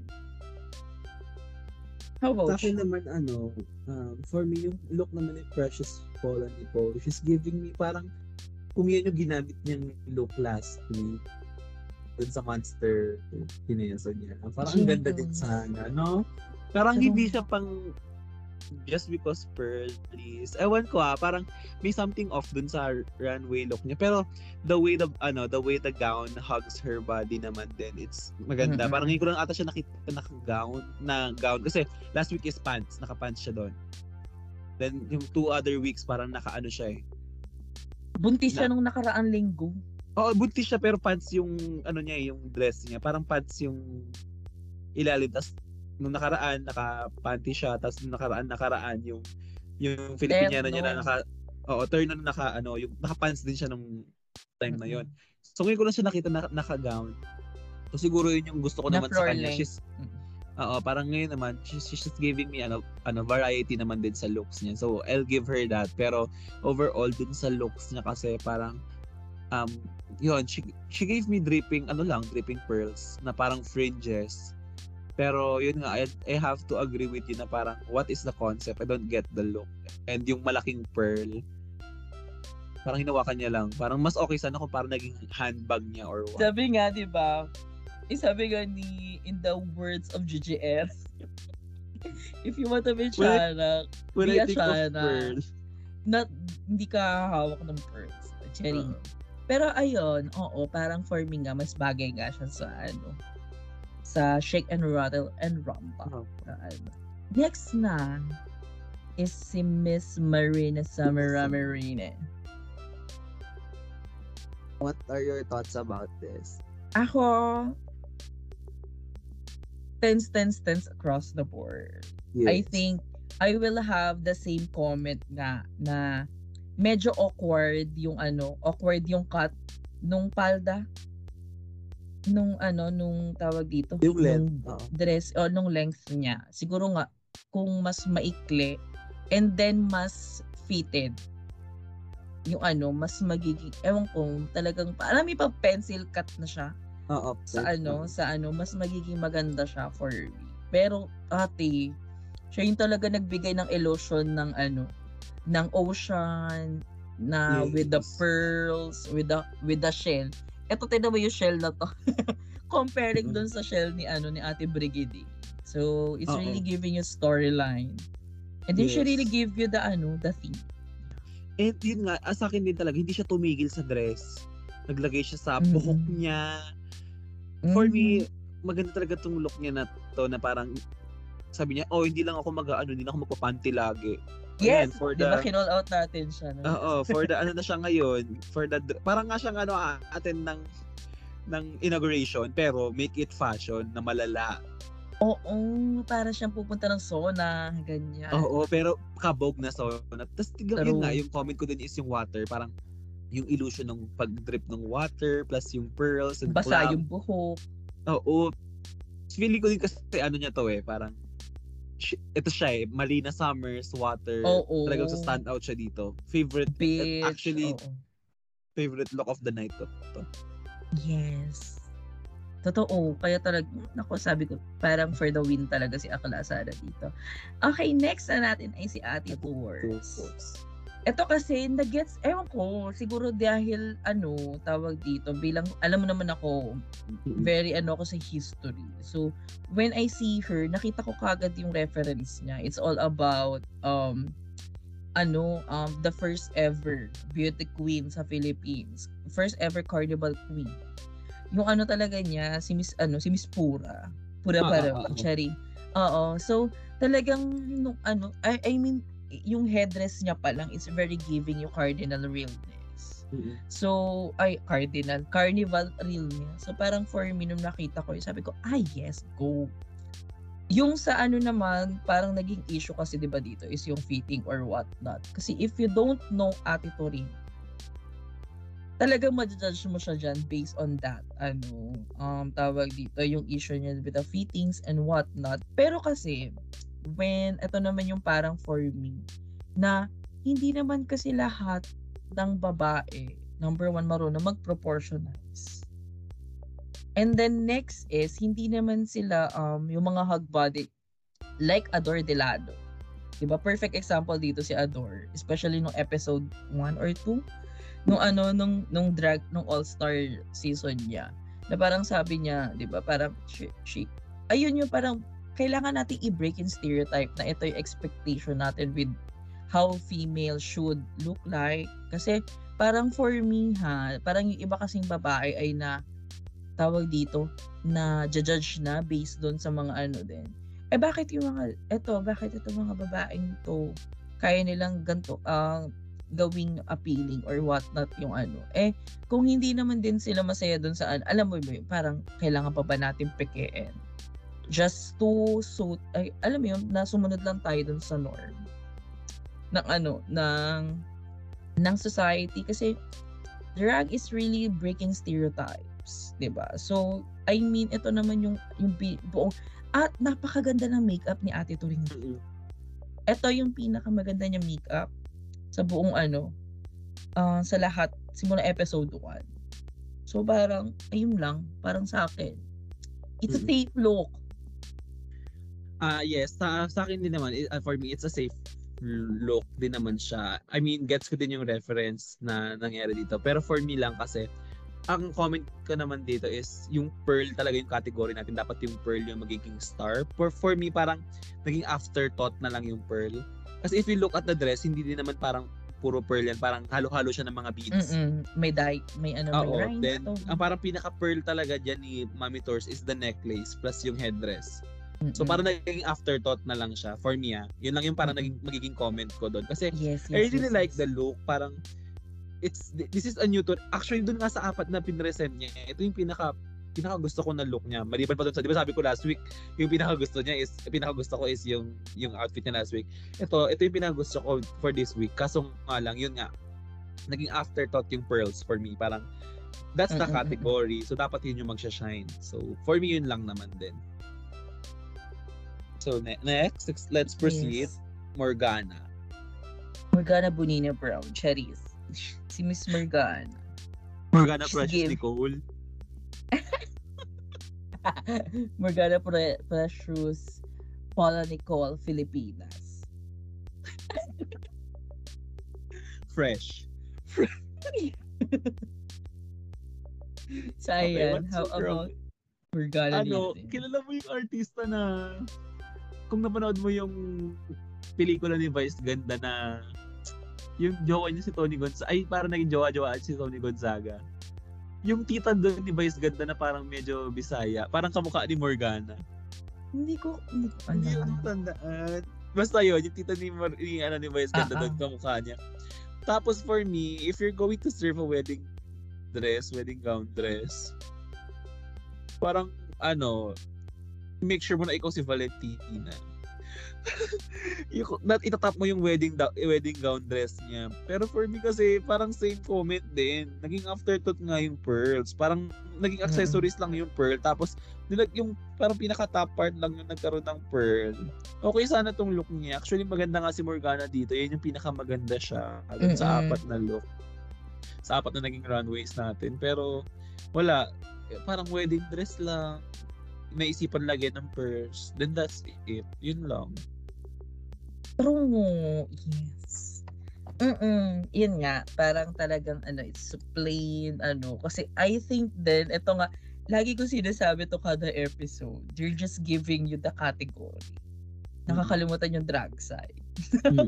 So parang for me, parang dun sa mga queens na nandito, nag-present sa Run Ring, it's really parang walang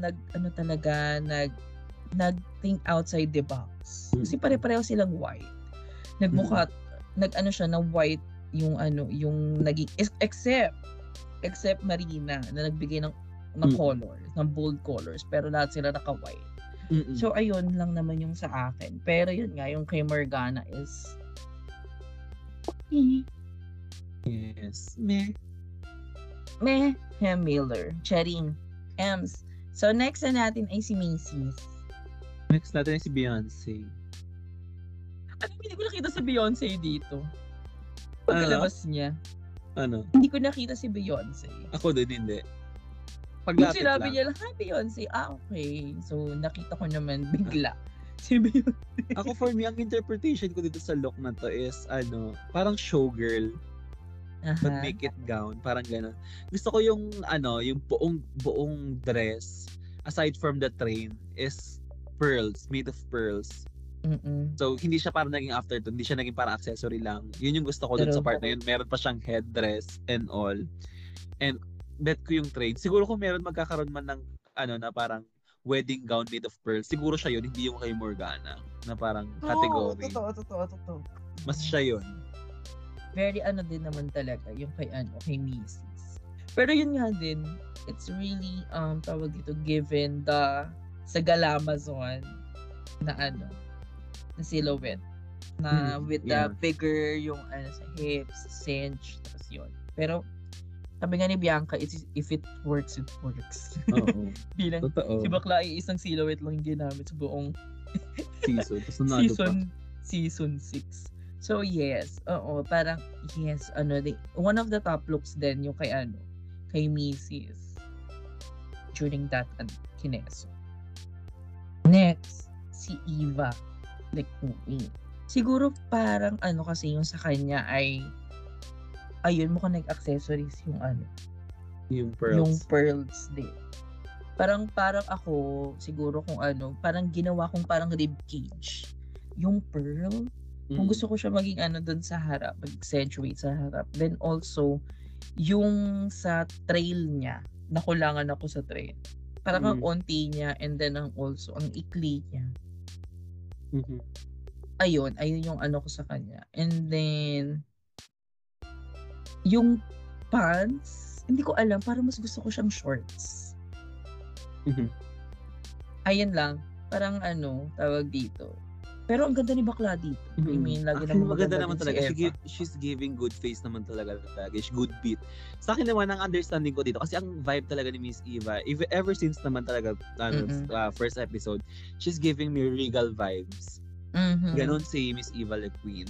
And with regards to this look, she's giving me regal, but ano, a different side naman din. Ang comment ko lang siguro, I like this look actually. Ang comment ko lang siguro is, hindi ko na nakita yung, parang yung pearl kasi is so white, kasi yung damit niya white din. So parang, yes, binombard mo siya ng pearl. Yes, yun yung category, binombard mo siya ng pearl. Pero hindi ko siya makita kasi nga, white on white, parang ganon. Na parang hindi mo na makita yung texture ng mismong pearl. Oo, kaya nagbuka siya accessories. So yun. Tapos yun. Sa, di ba may nagbigay ka ng top 3 kanina sa performance. Kung meron kang top 3 sa looks, yun yung top 3 mo. Ako si Marina. Siya lang. Cheris. Marina, si Mrs. Tsaka si... Wait. Marina... Wait lang.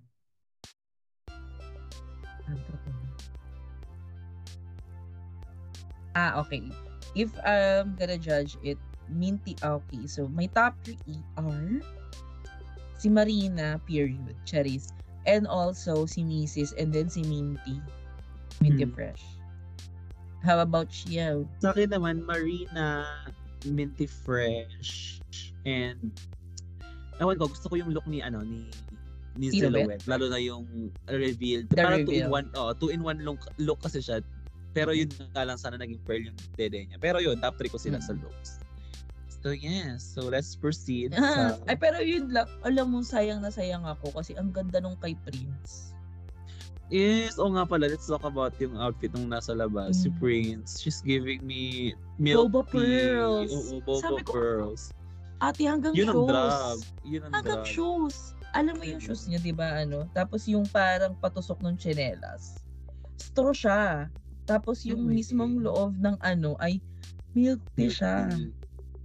Sabi ko, shit, sayang. Ayun talaga. I mean, ayun yung thinking outside the box. Na ano, na eksena. Talagang, ay, gusto nyo palang pearls. Bibigyan ko kayo ng boba pearls. Ganon. Sayang, hindi nyo napakita sa runway. Yes. And then yung kay ano naman is yung kay pangalan yan? Kay Corazon giving you na huling Serena.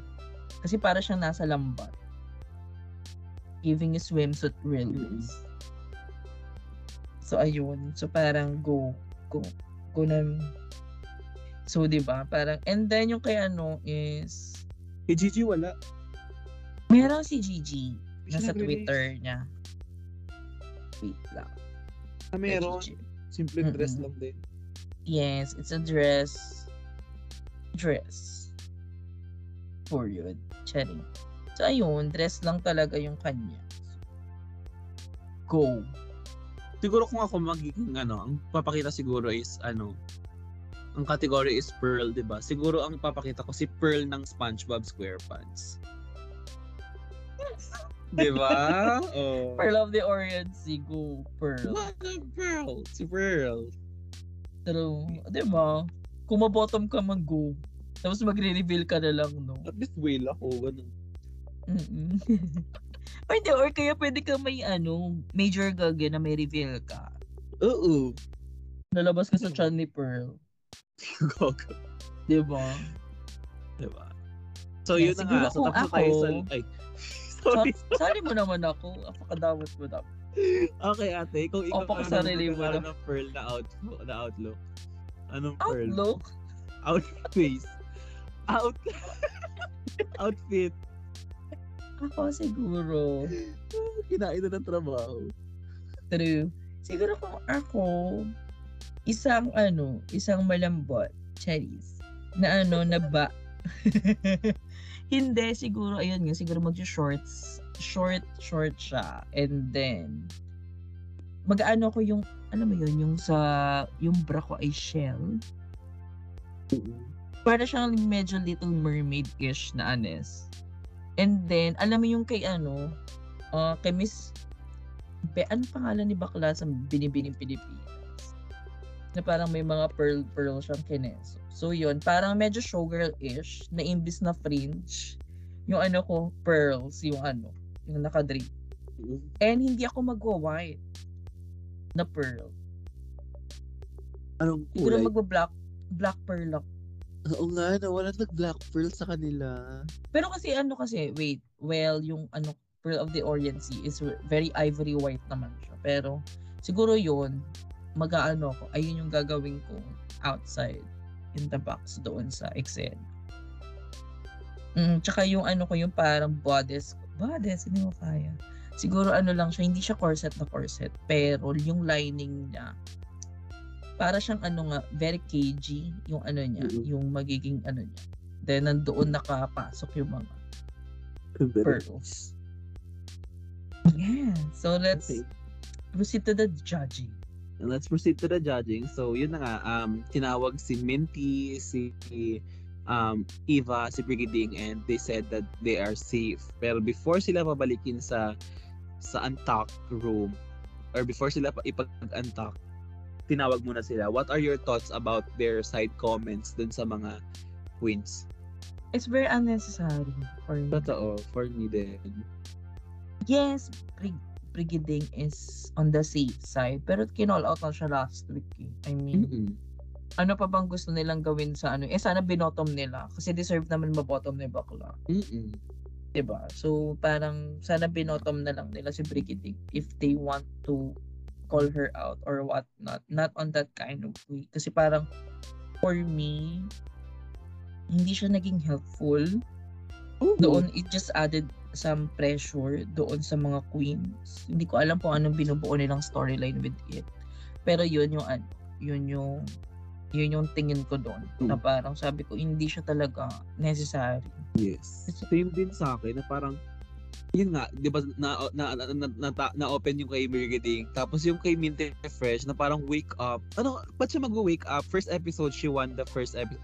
Ito hindi ako biased kay Minte Fresh kasi hindi talaga siya favorite na queen. Pero first episode, she won.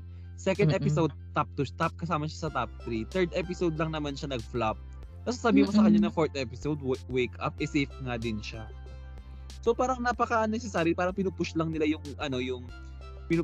yung storyline na katulad ng nangyari kay Pearl dun sa ibang franchise na yun, acceptable yun. Yung dito kasi parang call out mo, parang 2 weeks ago, yun nga, ganun nangyari sa kanya. Hindi naman siya nagko-post. So, ewan ko, sobrang unnecessary lang ng mga pagka-call out nila na parang nasobra na sa screen time.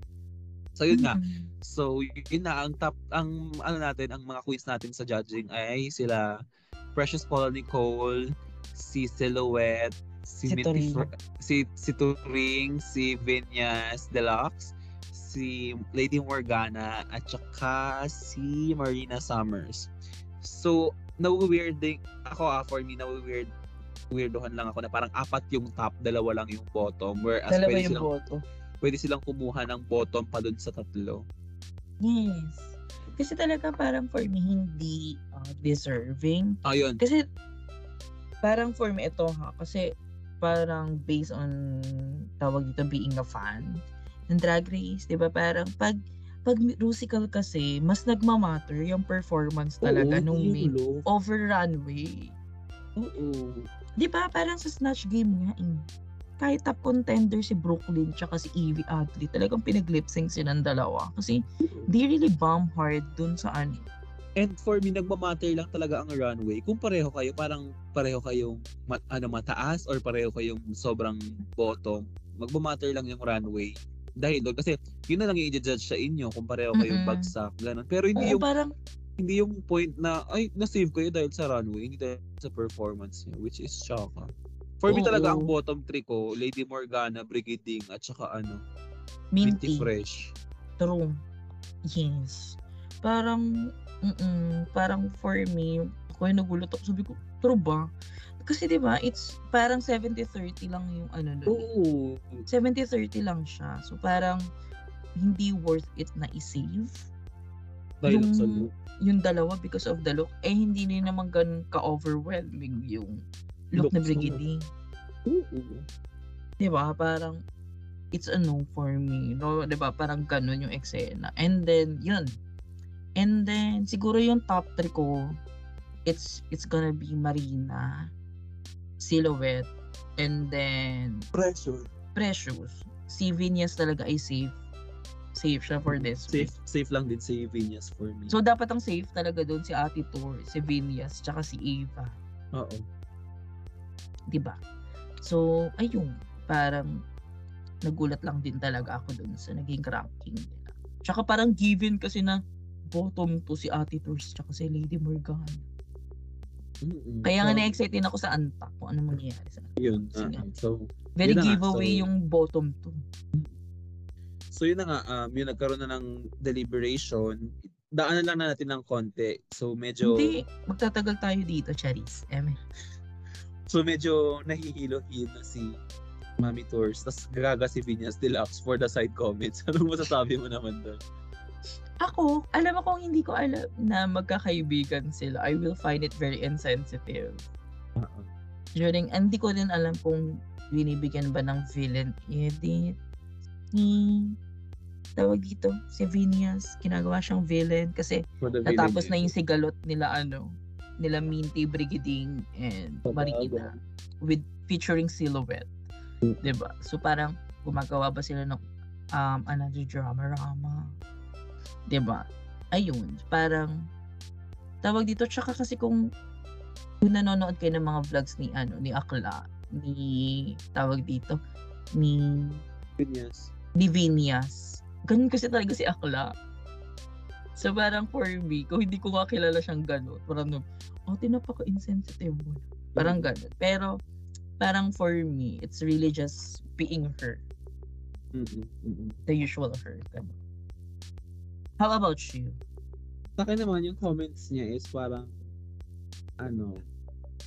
shady siya talaga. Naging shady siya na parang, gets natin friends sila. Pero, kailangan ko mag-side comment ng ganun. Feeling ko na din yun eh. Parang ginawa din ng producers yun na parang, para lang magkaroon ng, feeling for the drama lang naman din yun. Siguro hindi naman din talaga sasabihin ni Venus Deluxe yun on her own. Feeling ko may questions din na parang, anong tingin mo sa ganyan? Feeling ko ganun yung nangyari. Kaya siguro ganun. Pero, ewan ko, bigla na lang naging ganun. So, yun nga, top 4 natin sila Precious, si Vinyas, si Silhouette, and si Marina Summers. So, nanalo si Precious, Paul, and Nicole. Do you agree? No. No, why? Because Marina kasi stand out in both the category. The runway and also yung... Yeah, dyan papasok si runway kapag pareho silang stand out nung pareho silang stand out dalawa, diba? So, pero on the runway, lumamang ng malala si Marina over Precious for me. So, doon siya nagmamatter. So, parang ayun yung I think na nangyari doon sa judging. Bilang overly produced na nga siya, pero yun. How about siya? Yes, same naman tayo ng thoughts. Marina Summers din ako kasi talaga with regards to this challenge.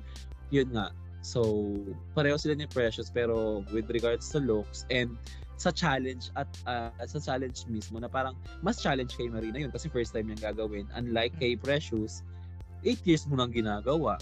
Pero, and then kung magiging plain, kung feeling ko kasi naging basis nila is yung mismong Rusical over runway. Sana safe si Ate Tors. Diba? Yun lang, hindi consistent yung judging nila for this episode. Yeah, medyo wonky. Sobra. Diba sabi ko, bakit ito yung naging batay? Naging batayan yung pagiging safe ni Brigitte. Tsaka tawag dito ni Minte Fresh because of the runway. Pero nanalo si Precious because of Rusical. Na naging photo. Diba? Kasi Morgana is the clearly bottom of all bottoms.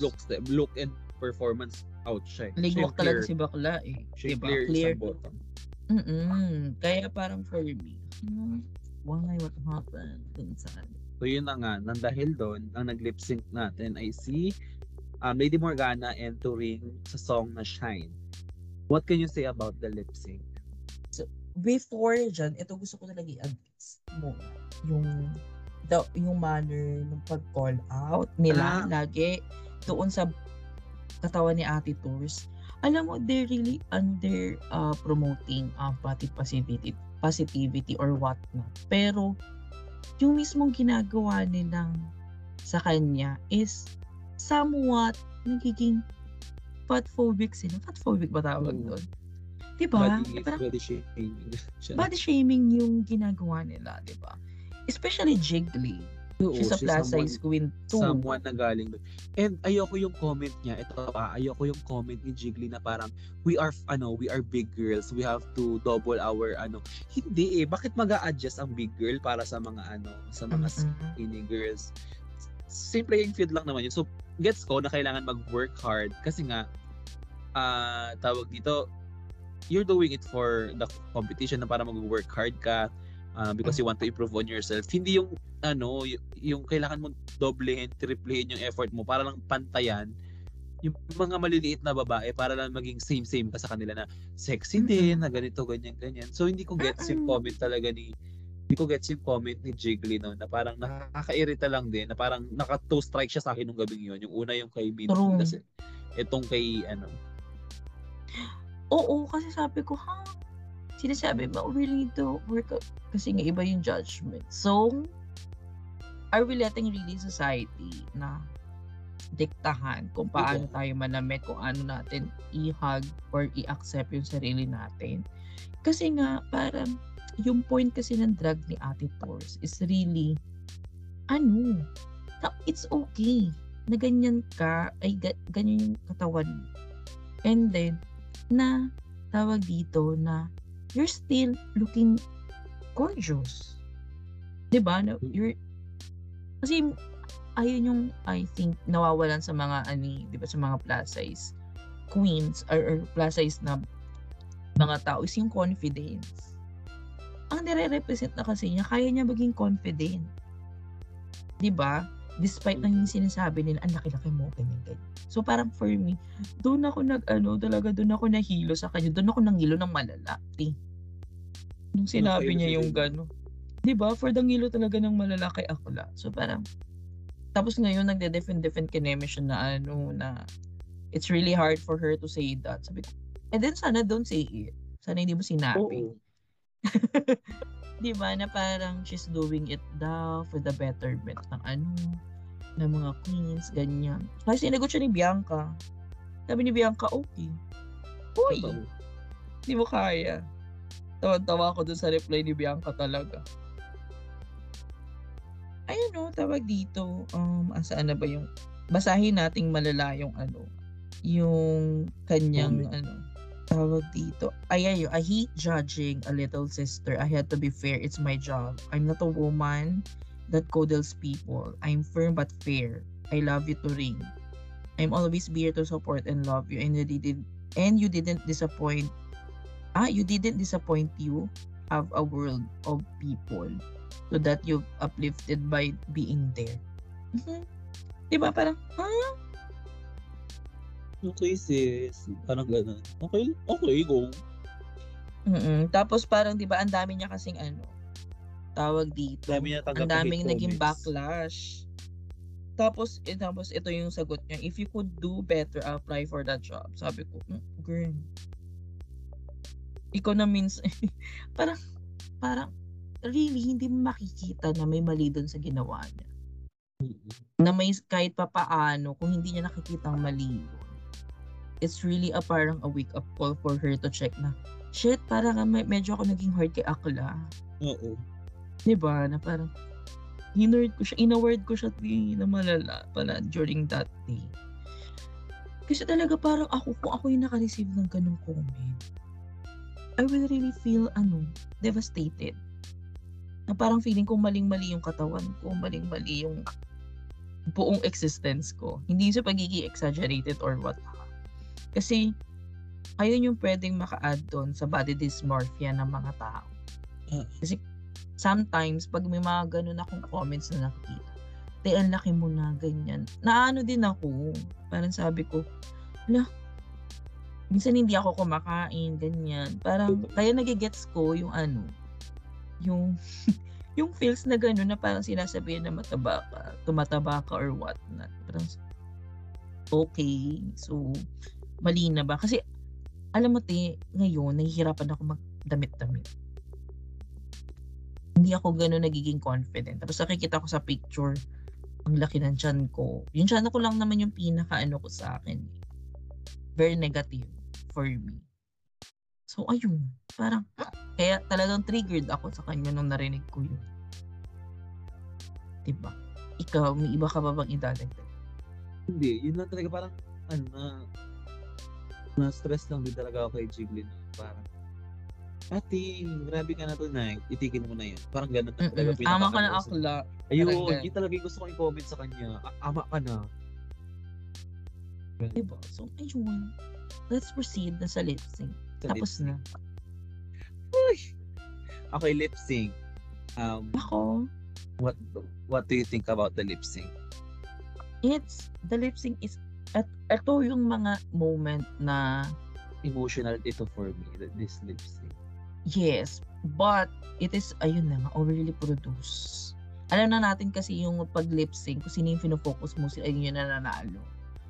Eh, yung parang 80 to 90% nakatutok na kay Morgana, sabi ko.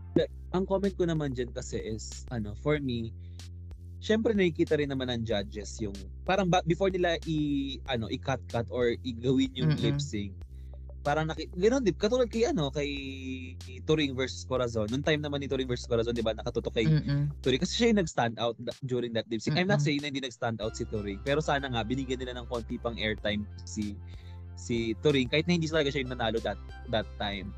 Uy, alam mo ito kasi yun, Shine is very emotional song. I mean, it's a ballad, 'di ba? So parang it's giving me Latrice Royale versus Kenya Michaels.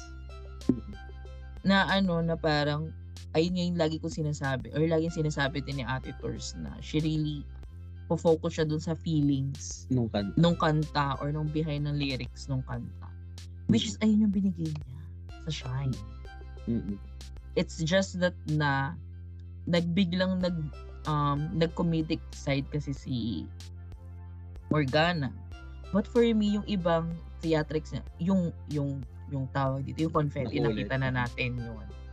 'Di ba? Pinaka-gag worthy talaga sa akin is You Make Me Shine. Nagbaba siya ng basahan. Tapos pinunasan niya yung mga pearls. Sabi ko, yes, go girl. Doon talaga yung sabi ko. Yung flute sa una. Sakit naman talaga. Ako, ang judgment ko dito is dapat double shantay ito for me. Yun, for me, double shantay talaga tong lip sync na to for me. Kasi nga, yun nga, yung kay Turing kasi, she has committed yung mga no-nos natin sa lip syncing. Pero, it didn't matter for me. Kasi, her hair is beautiful. Meron naman siyang undergarment na suot sa ilalim na parang hindi naman siya naghubad na totally. So, for me, parang, that's her showing na, this is me, this is how I shine, look at me. Parang ganon. Yun yung nakita ko dun sa lip sync niya. Yes. She bared her soul, she showed herself. Parang, ito na to, ito na ako, tignan niyo ako, parang ganon. So, parang kahit sabihin naman ng ibang tao, ito, ko lang naman to, kahit sabihin ng mga tao na, hindi kasi nagtanggal siya ng wig and all, which is, yun nga, no-no naman talaga sa Drag Race. Pero, feeling ko, kapag gano'n naman kaganda yung buhok mo din, di ba? Parang, pwede pa rin talaga siyang kasama sa lip sync na, hindi ka naman boy hair ng time na yun, ganun. So, and to add to that, na if you know Turing performances, madalas niya talaga kasing ginagamit yung natural hair. Hindi talaga siya nag-iwig. Hindi madalas. So, parang pag nakita mo naka-style. Kasi, yung nakita ko yung performance niya sa Shine, naalala ko yung performance niya ng Buwan. Oo. Yun din. Yun diba? Yung suot niya ata nun. Yes. Na naka-body suit siya na parang, hinanap mo ng Shine. Ito yung ako yung mismong Shine thing. I'll giving you realness. Ganon. Na talagang she bare her soul or what not, diba? So, ayun yung ayun yung nakita ko dun sa performance niya ng Shine. Alam mo nga kung kinuha nila yung upbeat version ng may upbeat version kasi yung Shine. Right. Kung ayun yung kinuha nila, mas mananalo sa akin for me si Morgana. I'll definitely go to Morgana yung performance niya. Pero kasi kinuha nila yung ballads and Ate Torres give you that the feels, the emotion ng Shine. Parang even Ate Reg is feeling ko kung bumoto si Ate Reg, feeling ko binoto niya si Cherry. Oo, kasi ayun yung feeling nung Shine. Diba? Na parang, it's really, you make me shine. Shine. You keep shining through. Diba? So talaga binigay niyo yung through. True. Diba? Hindi sa pagiging, no pun intended yun or what. Pero ayun talaga kasi yung binigay niya. Sabi niyo, hindi ko because of the ill-fitting or parang yung straight, yung cut nung dress ko. Hindi ako body positive.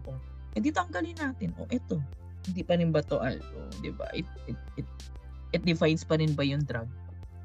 Diba? Parang, ako din naman, I don't really see Ate Torres on Big Four. Kasi nga, parang yung drag niya kasi, parang hindi kasi nagigets ng iba. She's breaking boundary nga kasi. Ayun yung, pero I didn't expect her to live this early on. This early. Mm-mm. Ay, same tayo ng sentiments. Parang hindi ko rin siya nakikita sa Big Four, sa top 4 man lang. Pero mga top 5, top 6, ganun. Oo, mga ganun. Mm-mm. Siguro 2 to 3 episode pa sana. Pero yun nga kasi, na parang sabi ko, hindi kasi, kaya ako in-expect yun, no shade kay Ate Torres. I really love her. Pero yun nga kasi, parang hindi kasi magigets yung fashion sense niya o yung aesthetic niya ng ibang tao. Na which is parang for me, mali. Kasi nga parang if we really look for the look wins lang, looks or looks lang yung hindi na siya Drag Race, Project Runway yan or AMTM yan, diba? Diba kasi yung ano, yung what set apart naman talaga yung Drag Race from Project Runway and AMTM is yung performance side ng ano, diba? So parang hi sharing. So, ayun yung ano, parang, ayun yung view ko doon sa buong lip-sync, Lollapalooza, cherries. So, yun na nga. Sad to say, tanggal si Mama Tours, Lady Morgana ang nanalo. And hindi na katatanungin kung do you agree because I definitely know na you don't agree. Na parang hindi dapat. I agree. Uy, eme. Ako kasi yes, I don't agree. Na si Lady Morgana lang. Parang double shantay siya sa akin. Mm-mm. Dapat dalawa sila. Gusto yung last week nga, eh, dapat double shea away. Oo, double sa shea. May narinig ba sila sa akin? Huh? Kahit sinabi lang. So, yun. So, double shea. So, ito na ang tanong ko sa iyo. So, natitira natin queens, who are you rooting for knowing that Mama Toring or your ate parang, your ate? Well, your ate close. She's ate. Knowing that your ate is now gone, who are you rooting for? I'm rooting for myself. Go. Hindi, siguro ako si Kimi Couture. Sorry, si Isis. Isis Couture, ang kanyang mother. Tawag dito. Siguro ako talaga. I mean, I'll definitely go with Marina Summers. Mm. Para it's either Marina or Vinya. Vinyas and Ferb. Parang ako natin to dalawang oras na. Sorry. Hindi pero ako talaga I'll definitely go kay Marina Summers. Pero kung may pipili ako ng top 4, Marina, sinabi ko dito kanina sa space, Marina, si Brigading, si Precious, tsaka si Eva. Hindi si Vinyas? Hindi si Vinya. Kasi nakita mo siguro sa may ano. Ay, hindi. Ay, boy, kahit nakita ko yung order of elimination, nakalimutan ko na. And then, parang for me, ano din, parang feeling ko at some point, may machuchok si Vinyas at some point. Hindi ko alam kung sa Snatch Game. Pero alam mo, same thoughts tayo with Eva. Feeling ko talaga sa mga susunod na sa episodes, mapo-flourish siya. Kasi, parang may mga ganyang storyline, Sasha Velour, sila yung mga ganyan, parang pabandang dulo sila. Oo, ate, parang ang pinaka-challenge win ng ni Sasha ay 1, kasi kalahati. Oo. So, ayun lang nga. So, ang susunod na episode ay si Pia Wurtzbach na yung host. Ay, yung host talaga. It's si Pia Wurtzbach yung guest judge. So, it's an improv challenge. All about, expected mo anong i-improve nila. Kailangan nilang i-improve yung... Uy!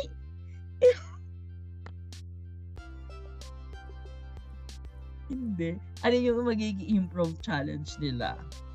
Dahil andyan si Pia Wurtz ba? Hindi ko nga alam eh.